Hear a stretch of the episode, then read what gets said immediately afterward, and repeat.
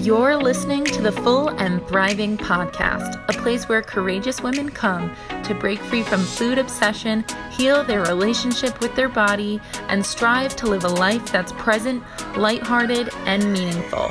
If you're listening, my wish is that this podcast serves as a catalyst that inspires you to nourish your body, nurture your mind, and energize your spirit. I'm your host, Meg McCabe, a certified life coach and eating disorder recovery coach with a PhD in having a good time. Just kidding about that last part. Anyway, thank you so much for listening and enjoy the show. Hi, everyone. Welcome to another episode of the show. Today's guest is Tiana Dodson. Tiana is a fat body liberation coach and facilitator who's out to destroy the belief that you have to be skinny to be happy or healthy, lovable, or worthy. Through her work with the Fat Freedom programs, she guides people, feminine of center, reconnect with their bodies, destigmatize fatness, and learn about the harms of health being a measure of worth. All while finding how they can live their best fat lives. In this episode, we discuss Tiana's struggle to fit in and how that difficult journey led her from the I want to lose weight mentality to becoming a body liberation coach.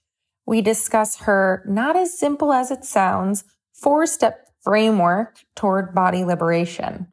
I promise you that you will learn so much from this episode, and I'm excited to share it with you today. Hi, Tiana. How are you today? I am doing pretty good, actually. I'm in a pretty good mood. I'm excited. Oh, I'm so glad you're in a good mood. Me too. Woo. I can't wait to have you on the show. I know the audience will learn so much from you. Before we dive into your journey, because I always like to know a little bit of background, mm. I want to switch things up and ask a question that I never have asked as an Ooh. before. I know. So, my question for you is what is your mission in life as a body liberation coach and advocate? Well, we're just going to jump right in. We're going we? right in. I love it. I love it. Okay. So, my mission in life. Oh, that's a big question. Just a tiny bit of background here yes. before I answer the question, which is I'm somebody who, because of my identities, has always had trouble fitting in. And throughout my life, I've always had the experiences of never being enough of this to fit in here and never being enough of that to fit in there. And it's just, it's a painful place to be because you always feel wrong. Mm. And basically, my mission at the very bottom of it, when you like boil everything down, is really just that to create a, a place, create a world where people never have to feel that, where people, no matter how they show up, who they are, what they look like, what their body can or cannot do, they're able to be accommodated, they're able to be cared for, they're able to be accepted. Mm. That's what I want. Mm. That's so powerful. And I love how you can connect that back to your own experience what was it like for you not really feeling like you fit in? Oh boy. That's a great question. We're just gonna we're just we're done we're just digging in the trauma. Sorry. I love it. Um, you can keep it light too. You don't have to get too deep if you don't want to. Oh, but how fun is it if we don't, right? I know we can. I didn't realize I was just gonna go for it. I've never opened with this question before. It gets to the heart of it. I love it. I mean, it's just it's never comfortable like you're always you, you just you can't relax you can never relax you can never go into a space and be like i belong here you never have that feeling and so you are always performing you're always looking for clues and like hints of how you should be presenting yourself so that you can be palatable, so that people will like you. And it's, a horrible, horrible place to be. It's a horrible place to live. It's a horrible place to like have that be who you are because you have so much distance between who you are performing and who you actually are inside. And it's lonely and it's just not fun. Yeah, it's horrid. It's a really horrible place to be. And I think that when I'm talking about this, I'm pretty sure it's resonating for people, for lots of people, because I'm sure that all of us have felt this way at some point or another in our life, or in our lives, I should say.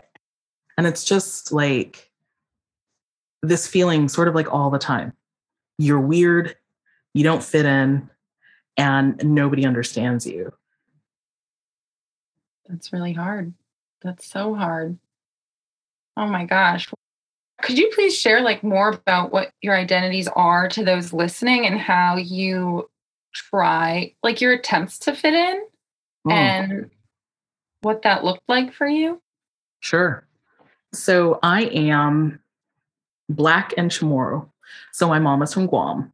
And uh, my dad is a Black guy whose family comes from Virginia. I was born in Philadelphia.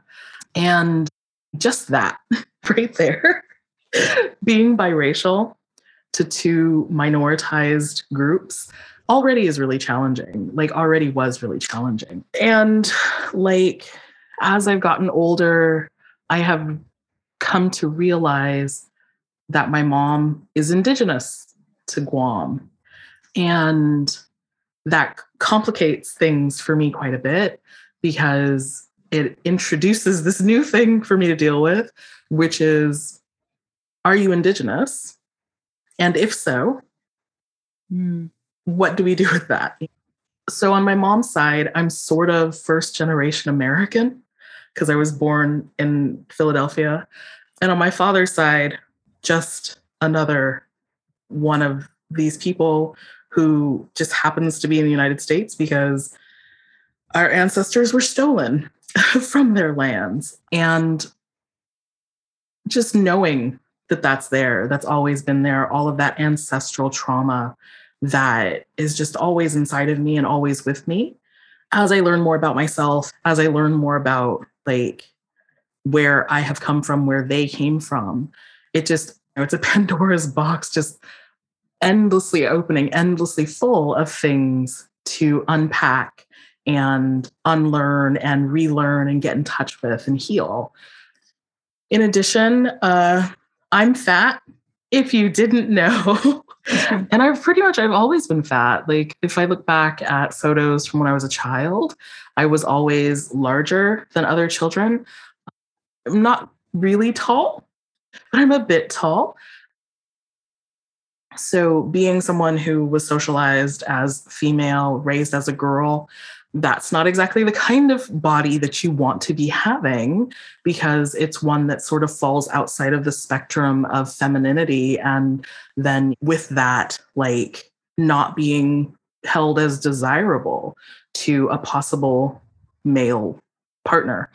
And that was something that was impressed upon me at a very young age. So these things are also wounds that I have carried with me and am currently working to undo. I was raised in a lower middle class neighborhood, and that's like so generous of a way to call it.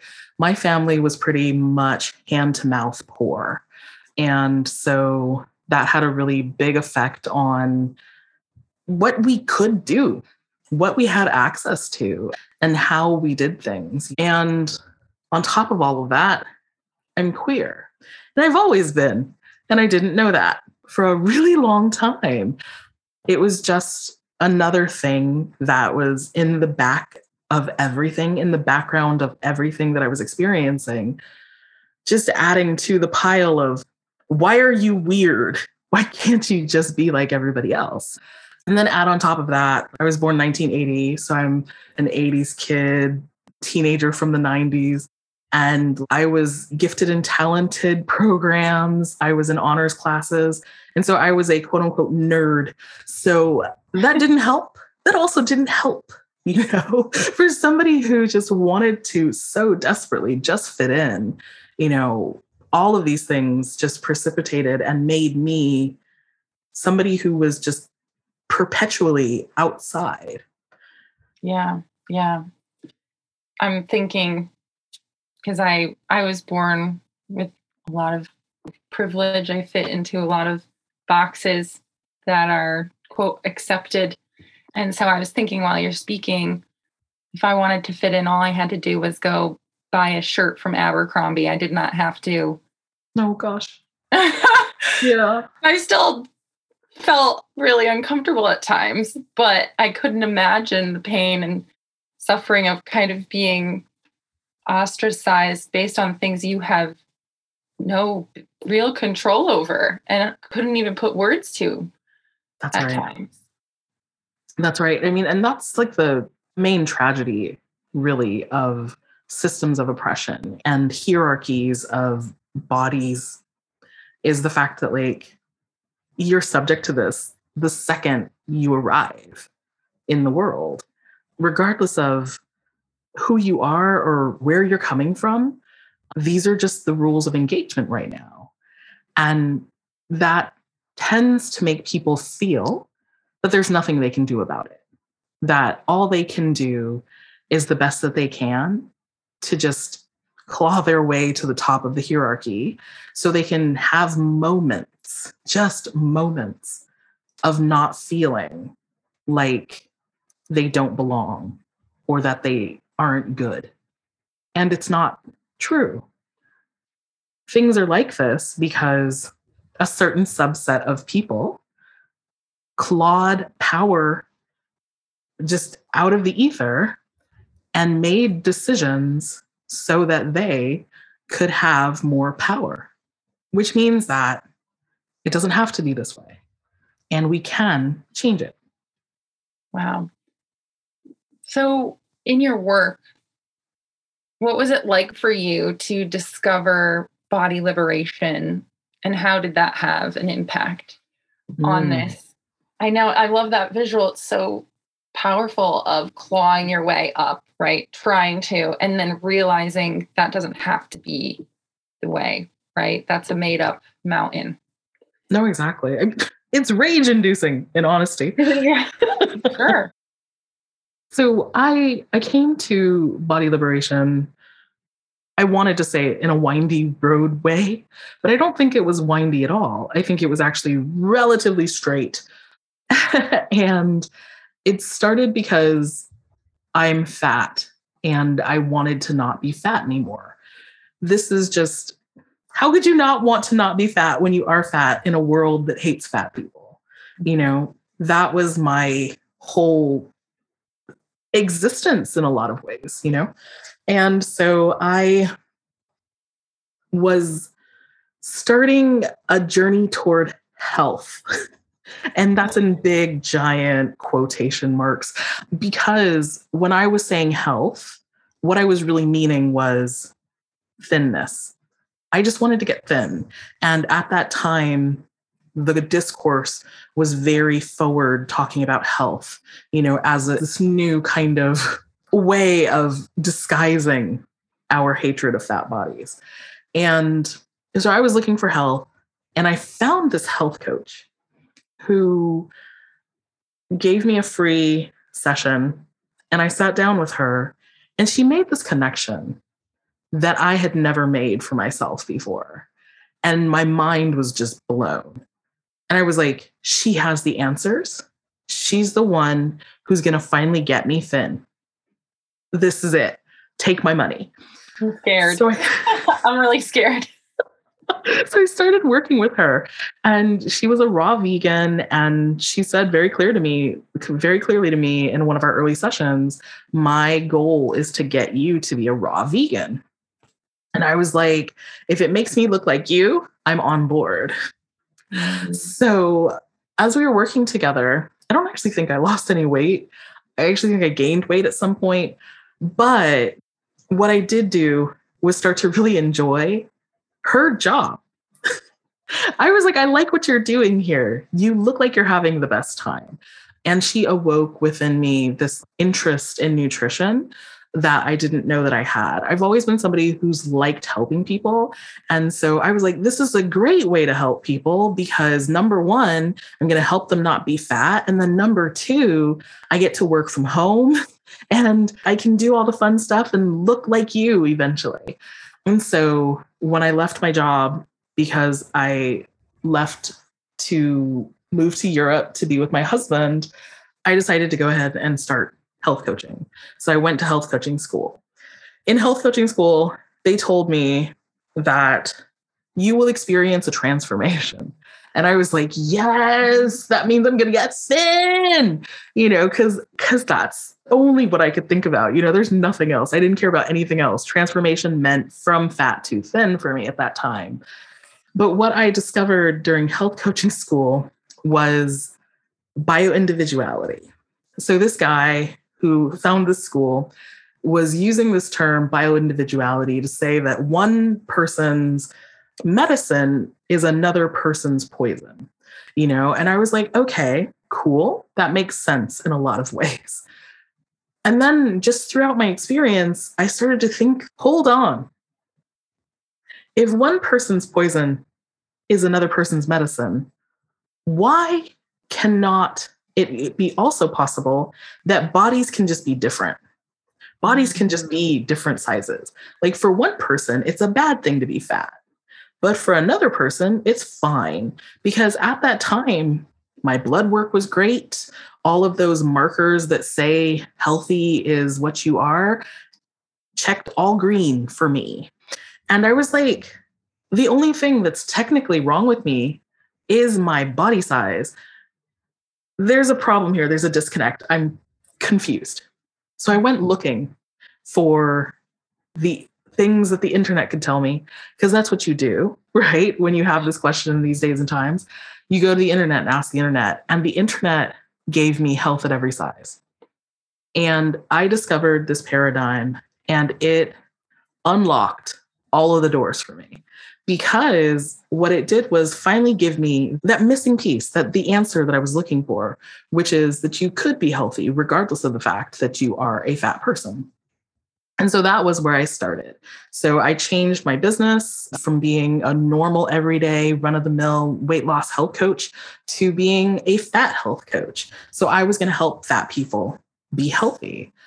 And through that process, I started to bring more of myself into it, which also meant that I was starting to like unpack things about myself. I discovered intersectionality. I started to really realize like how all of these other identities that I hold also impacted like everything in my life. And that's when I started to kind of slide down that slippery slope of like how do we find body love with our bodies as they are so i wasn't even thinking about health so much anymore i was now thinking about self-love and self-care and then i discovered trauma not that I discovered trauma, I had lots of trauma. I still have lots of trauma. Who doesn't, right? But I discovered that trauma affects the body and how it does that in so many different ways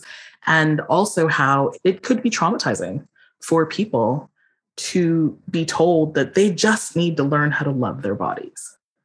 And so I was like, okay, what do we do now? And I just started to learn and unpack like that need to reach for that goal. Do I have to love my body in order to be a good person or to live a good life? Is that a prerequisite for those things? Just through that kind of work and that questioning. I mean, everything just kind of went on a question, right? Because in the end, I've gotten older. I'm slipping down the slippery slope of disability. I have chronic illness now.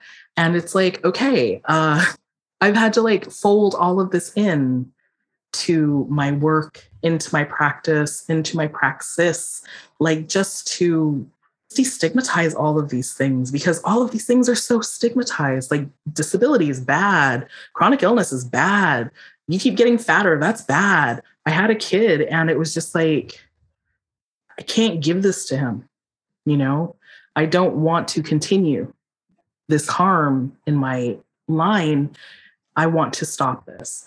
And so that's when I started to realize fat acceptance is great, but it's not enough. Fat liberation is what we need, but that's still not enough because everybody needs to be free. So, like, there's that wonderful quote none of us are free until all of us are. And that's what brought me to body liberation. So I see now there's fat liberation, and then you see body liberation as the next step because that includes all the other intersections. Absolutely. Mm-hmm. Mm-hmm. It's a really good distinction there. Wow. Thank you so much for sharing your journey and how you were able to find your way down the it sounds like a semi windy path i can see how you would say you want to call it windy but it's actually quite direct because you were just listening to your intuition yeah. and following those questions and i love how there was that transformation from health means thinness to i'm not even sure what to think about health but i do know that we need to reach body liberation ultimately. So it's like this big path. So, yeah, when it comes to your journey and now helping others, how would you suggest that listeners begin to unpack or connect the dots between systems of oppression impacting their own journey? So, taking an individual how might they start to unpack things for themselves? This is a great question. And and I think this is where people get stuck because it just sounds like such a big thing to do. Mm-hmm. Like mm-hmm. unpacking oppression. What? I didn't I know. know. oppression existed yesterday. Yeah. Some people um, might be just uh, like listening to this and hearing those words for the first time. Yeah, exactly. Exactly gosh, like there are just so many things like just rush to my mind. But the first thing I think really is important here is to forgive yourself for not knowing. Mm. We don't know what we don't know. We only know what we've experienced. We only know what we've been told. We only know like the things that have been made tangible to us. And so if you're somebody who has had wonderful opportunity to live in privilege, and not understand viscerally oppression, then I'm so happy for you. and I'm sorry that you now know that this is a thing. But I do want you to start from a place of just like forgiveness and grace. Because, like I said before, we're born into this world full of hierarchy and dominance. And we don't know that it could be different. So if you didn't know until I said it that it could be different, that's okay because you know now. So the next thing you need to do is two things. The first thing is you need to make a conscious choice to undo this oppression, to do what is what normally called quote unquote the work, to undo that oppression and unlearn it in yourself and then you need to couple that choice, that conscious choice, with action. And that action does not have to be, I'm going to go and run for Congress or I'm going to go tell everybody I know the thing. It could just be as simple as I'm going to sit down and think real hard. like that, it can be a small action, but it must be an action. And then the next thing you could do is engage with my four step framework for body liberation. Oh. Yeah, so it's four steps. It sounds super simple. It's not. I'm sorry. But it does give you a sort of lifeline to hold on to while you're diving into the world of unlearning oppression. And so, my four step framework, these four steps are like I said, they sound simple. Step one is education because you can not fight against a system you neither know nor understand. The second is reframing. And what you're doing in this step is you're interrogating the stories you've been told about yourself, the stories you've been told about the world, all of that. And you're working to find out if you can take these stories and change them into stories that can help you move forward, maybe give you a different point of view. So instead of fatness is bad, reframe that into fatness is, and I have been told it is bad. Mm. It's sort of a language trick, but it's not a trivial thing. And it's very powerful because language really matters. The third step is self care and resilience building because those first two steps are very internal. They require a lot of work, you and yourself, and like your demons. But those make really big steps, really big changes happen within you. However, the world around you hasn't changed, unfortunately. So you need to still be able to go out every day, get the things done that you need to get done, and not be constantly activated and triggered by what's going on in the world and the fact that nobody else understands. So you need to have your toolkit stocked and ready to go with ways to help you feel better, to replenish your coffers when you need that. And then also, like, you need to be able to build resilience. And part of that resilience is how do I go out there and be able to do this longer and longer, more and more stamina? But also, do I have a community that is there to support me and help take care of me when I cannot take care of myself? Do I have a community that I can fight for so that my eyes can stay on the prize as opposed to just being like, oh no, I've got to fight this big amorphous cloud? Mm-hmm. And then step four is advocacy. And this step tends to be really hard because many of us, especially if we were socialized as female, if we were raised as girls and are now women, a lot of us have been taught like, don't challenge folks, be quiet, nod and smile. It's going to be fine, just take it. And so advocacy is all about asking for what you need, showing up for yourself. When you have a problem saying that. And it's a practice of finding ways to communicate as well as hold your boundaries. And the benefit of advocacy is that it helps you in that moment, but it also creates a ripple effect for those that will come behind you. Mm-hmm. And so this is not just an individual care experience, this is a community care and a collective care experience. And that's it. You wash, you rinse, repeat it's not a linear process, it's pretty iterative. And there will be things that you will be like, I thought I already did that. I thought I already learned that. I thought I already reframed it. And really, you're just peeling back the layers and digging deeper and going harder. It's great. I love that framework. As a coach, I'm all about the frameworks. So that is so helpful. And I want to take it back to a few of those and just mention a few things that stuck out to me. So, first of all, just the fourth one, advocacy.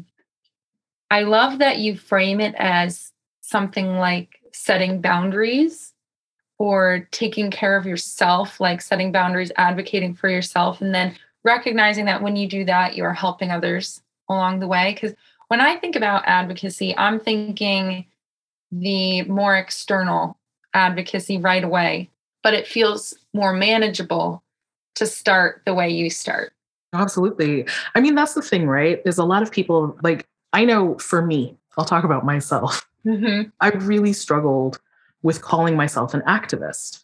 Mm-hmm. I was like, I'm not an activist, I'm a coach who's just online calling herself fat publicly and not ashamed of it and writing blog posts. I'm not an activist. But the thing is, you are an activist because you are showing up for yourself. You are daring to say, I don't like what's going on. It is wrong and it is bad, and I want something different. That is activism. Yeah. Yeah. It is something as simple as writing a blog post or openly calling yourself fat it's like that is such a bold thing to do. Yeah. In a way. And maybe in your eyes, it didn't seem like that. But for others, that's a bold step No, exactly. activism. Yeah. Absolutely. And then I was also very intrigued by the second step of reframing. And you use the example of language.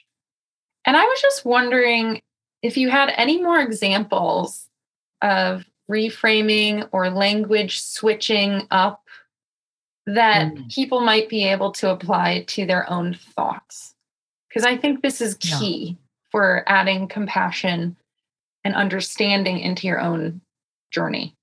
Yeah. So let's see.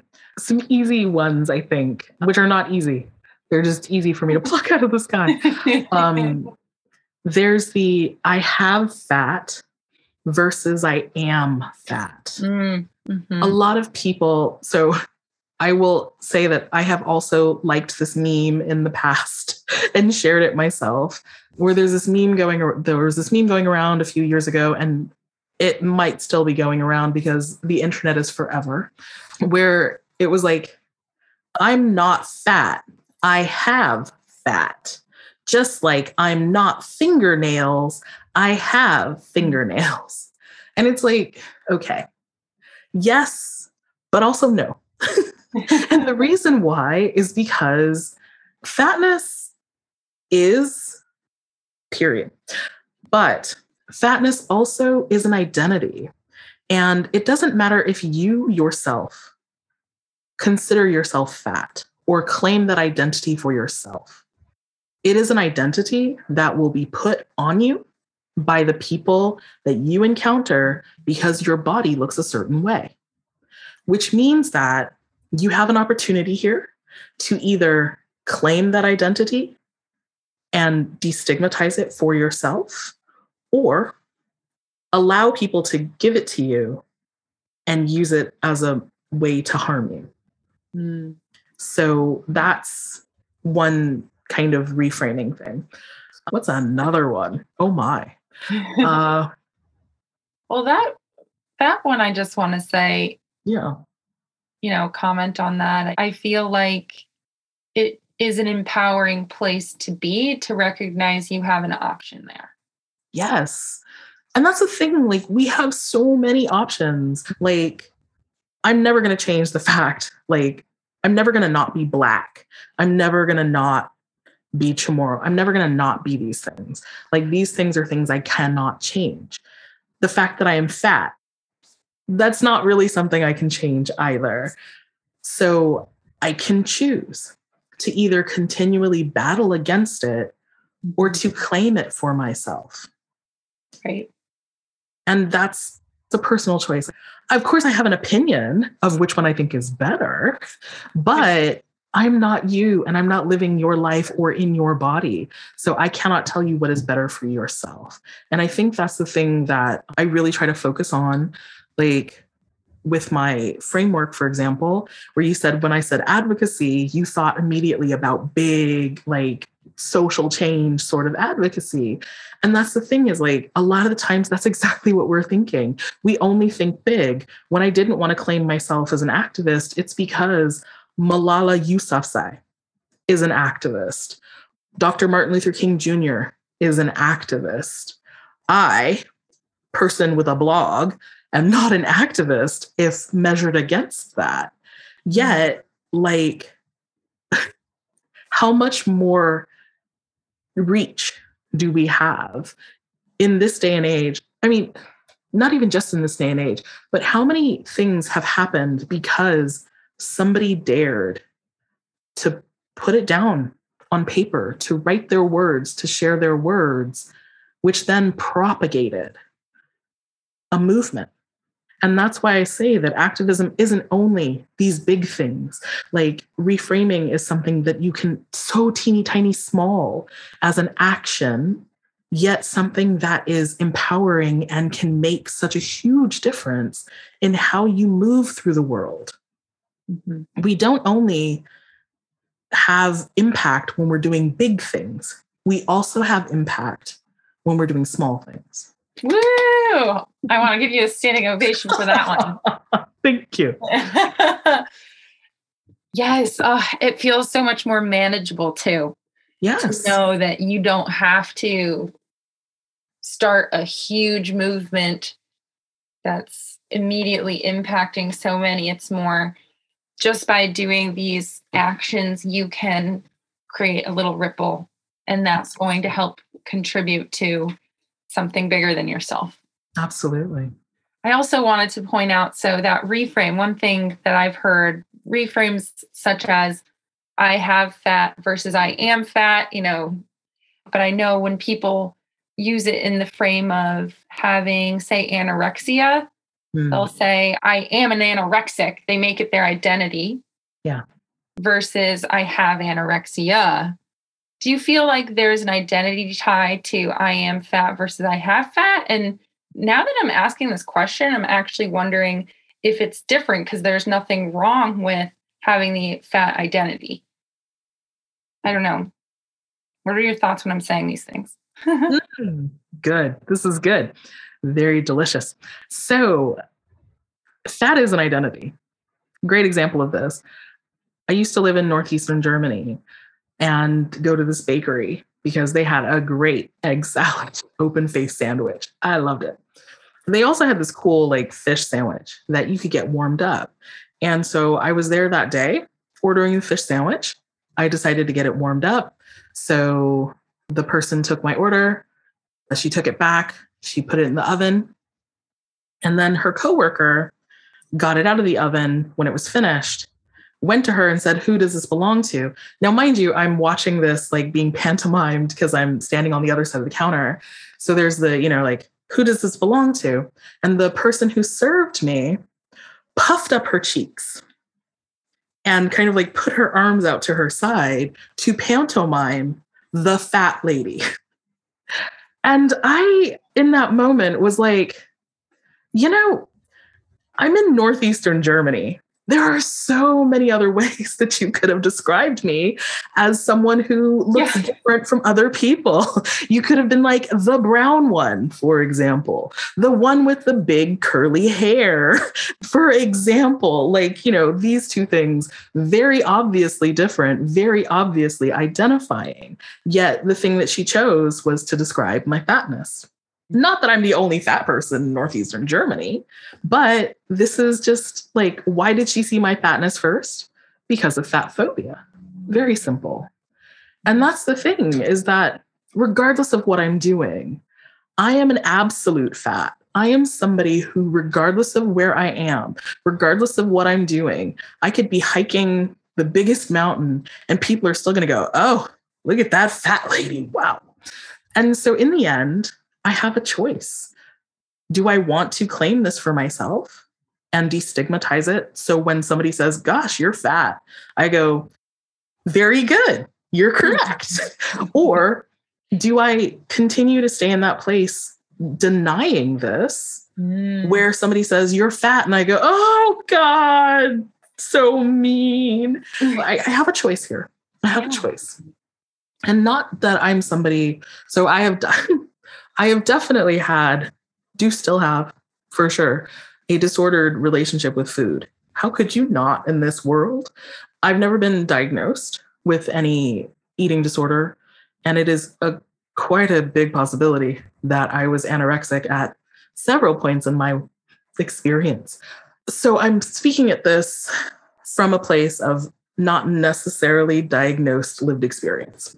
I feel like it's kind of the same for somebody who has an eating disorder or who is in recovery from an eating disorder.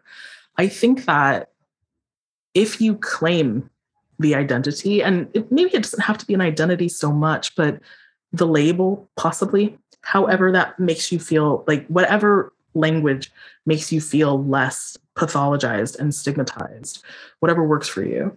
But I think if you claim it, you cannot be chastised by it. And that reminds me of a quote by Audre Lorde, which is Nothing I accept about myself can be used against me to diminish me. I think this is so important because, like, when we have shame around a thing, that thing can be continually used to harm us. Mm-hmm. But if we undo that shame, we undo a large part of the harm. Yeah. I'm thinking about that in terms of those with eating disorders, because that's who's listening. And there's so much shame with having an eating disorder that turns into secrecy around behaviors, that turns into isolation. That's right. Not being able to reach out for help, not being able to talk to people. So being able to claim that I have anorexia in a positive way might dissolve a little bit of that shame and maybe be the thing that you can do to start reaching out for help and start breaking free of isolation and not hiding those behaviors so much. That's right. Because the first thing you need to do in order to get help for something is to admit that you need that help. Mm-hmm. So, like, you know, you don't have to turn it into, I have anorexia, let's have a party. It doesn't have to be that, but you have to be able to say, yes, it is true. I have anorexia or I am anorexic. You have to be able to say that to yourself and be honest with yourself in that way before you can actually reach out for help.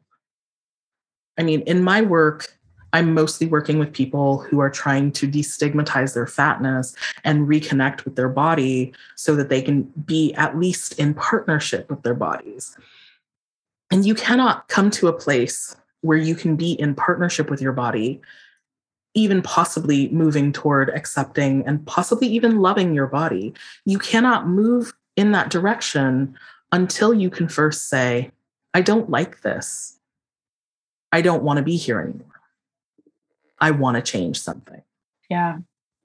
It's a very nuanced conversation with accepting body size versus accepting an eating disorder because there is a part of me that doesn't know if I would want listeners to identify as someone who has an eating disorder if it's a fixed identity and a rigid one, right? Sure. So thinking about people who are listening, I just want to make sure they their eating disorder isn't latching on and saying, you know, hey, if you identify with me, let's just make this thing last forever. Right.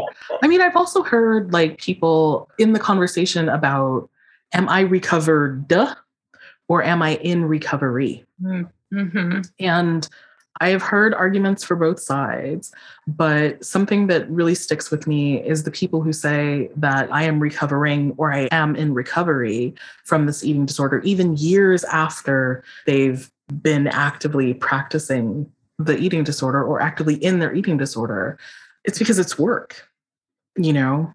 And the thing is, like, it's really a very nuanced conversation.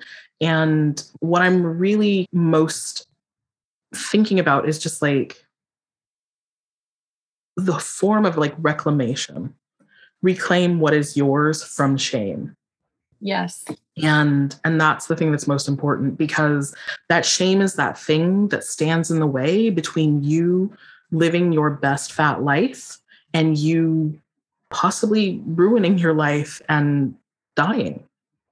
You know, like you can be a functional anorexic, you can be a person who is functional within a an eating disorder. I think that's possible because there are people in the world who have had eating disorders for many years undetected and so on and so forth.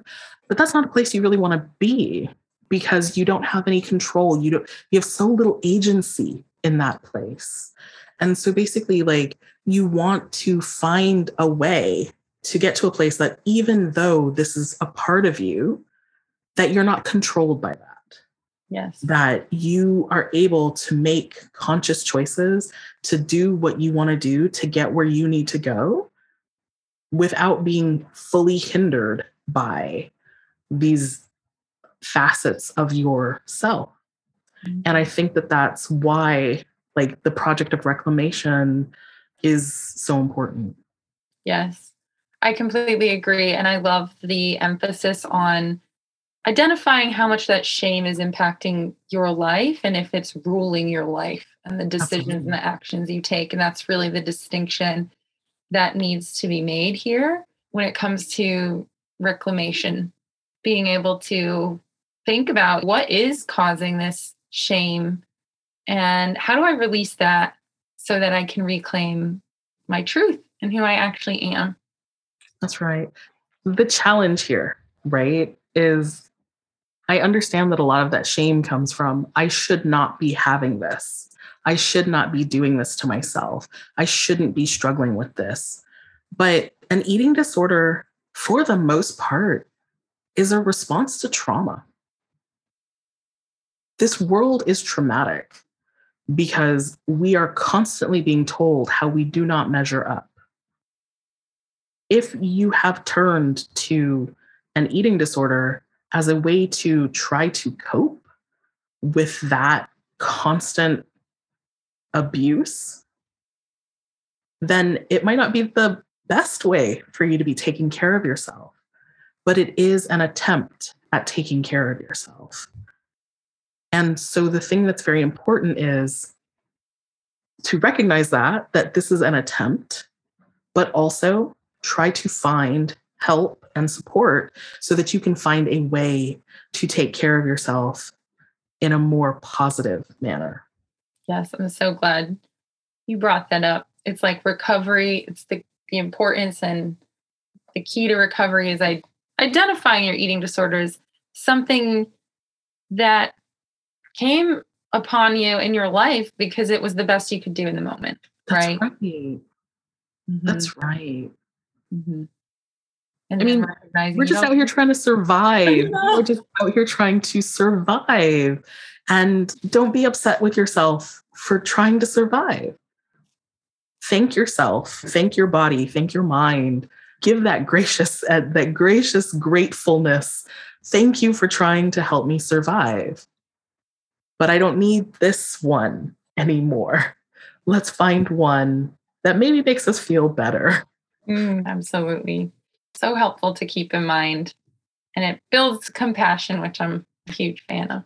So, absolutely. More of that, please. So, I have one more question I wanted to ask you today. This has been a lovely conversation so far.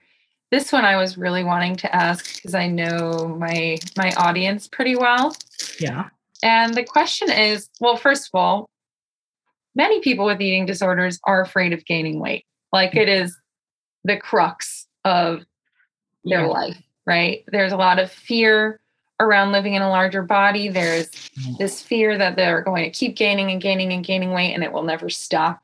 These are the individuals who need to hear from body liberation activists and fat activists and all of the individuals living happy lives in larger bodies, right? Right. So, what do you wish people who are afraid of gaining weight knew about living in a larger body? It's a good question. I think the first thing is that it's not the worst thing. it's definitely not the worst thing.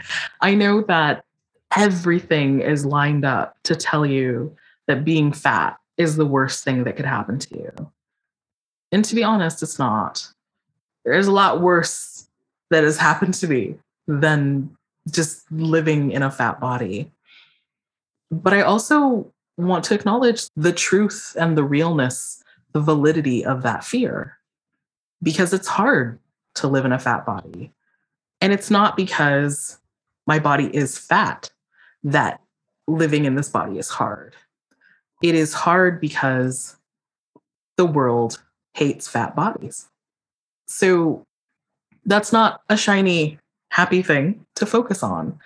But wonderful things about my body, my big fat body, is that it's soft and it jiggles. And that jiggling is great. It's just so much fun. the other thing that's amazing about my fat body is that I have presence. You cannot ignore me when I show up somewhere because I am very, very visibly there. I'm not very often cold. Usually takes a lot to make me cold. my six year old child loves to cuddle me. He loves to squeeze my fat belly. He loves to run his little fingers along the stretch marks that were partially caused by him growing up in there, but also by the fact that I do have a fat body. You will not get fat and continue to be fat and fat and fat and it'll never end, your body knows what it's doing a lot of the time. It has so much knowledge and so much understanding, and it's not something that's never going to end. People like me are out here working to make sure that if you do join us over here on the side of fatness, that your experience won't be a horrible one because it doesn't have to be. Wow. It's something I know many people are really desperate to hear. Yeah.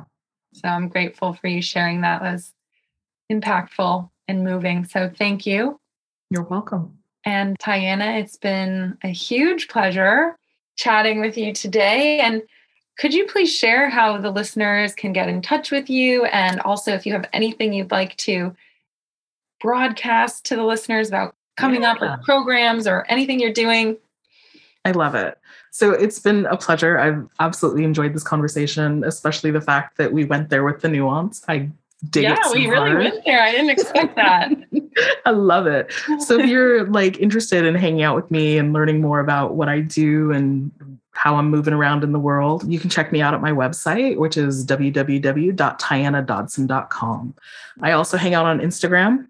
I am at I am Tiana Dodson on Instagram. I'm also on TikTok, and that's where I do things that are slightly less serious and definitely more fun because TikTok is good for that.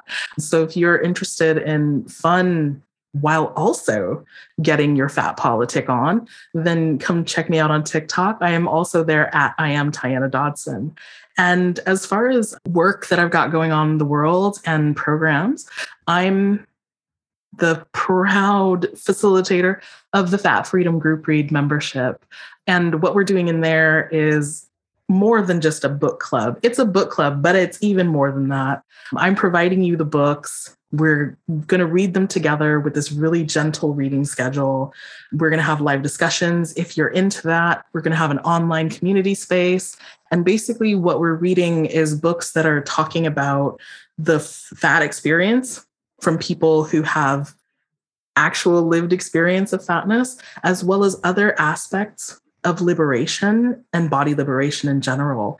So we're reading these texts together, we're processing these texts together. And some of this is really hard stuff. And that's why we're doing it in community so that you're never left alone out in that moment of, oh God, this is hard and I hate it, all by yourself.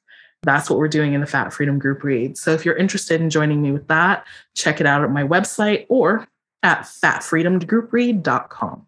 Woo! Awesome. Okay. Well, I'm sure we have some bookworms out there wanting to join. So that sounds really amazing. And your work is amazing. And thank you. thank you so much for being on the show. I really appreciate it. And I hope you have a beautiful rest of your day. Thank you. You do as well. Bye. Bye.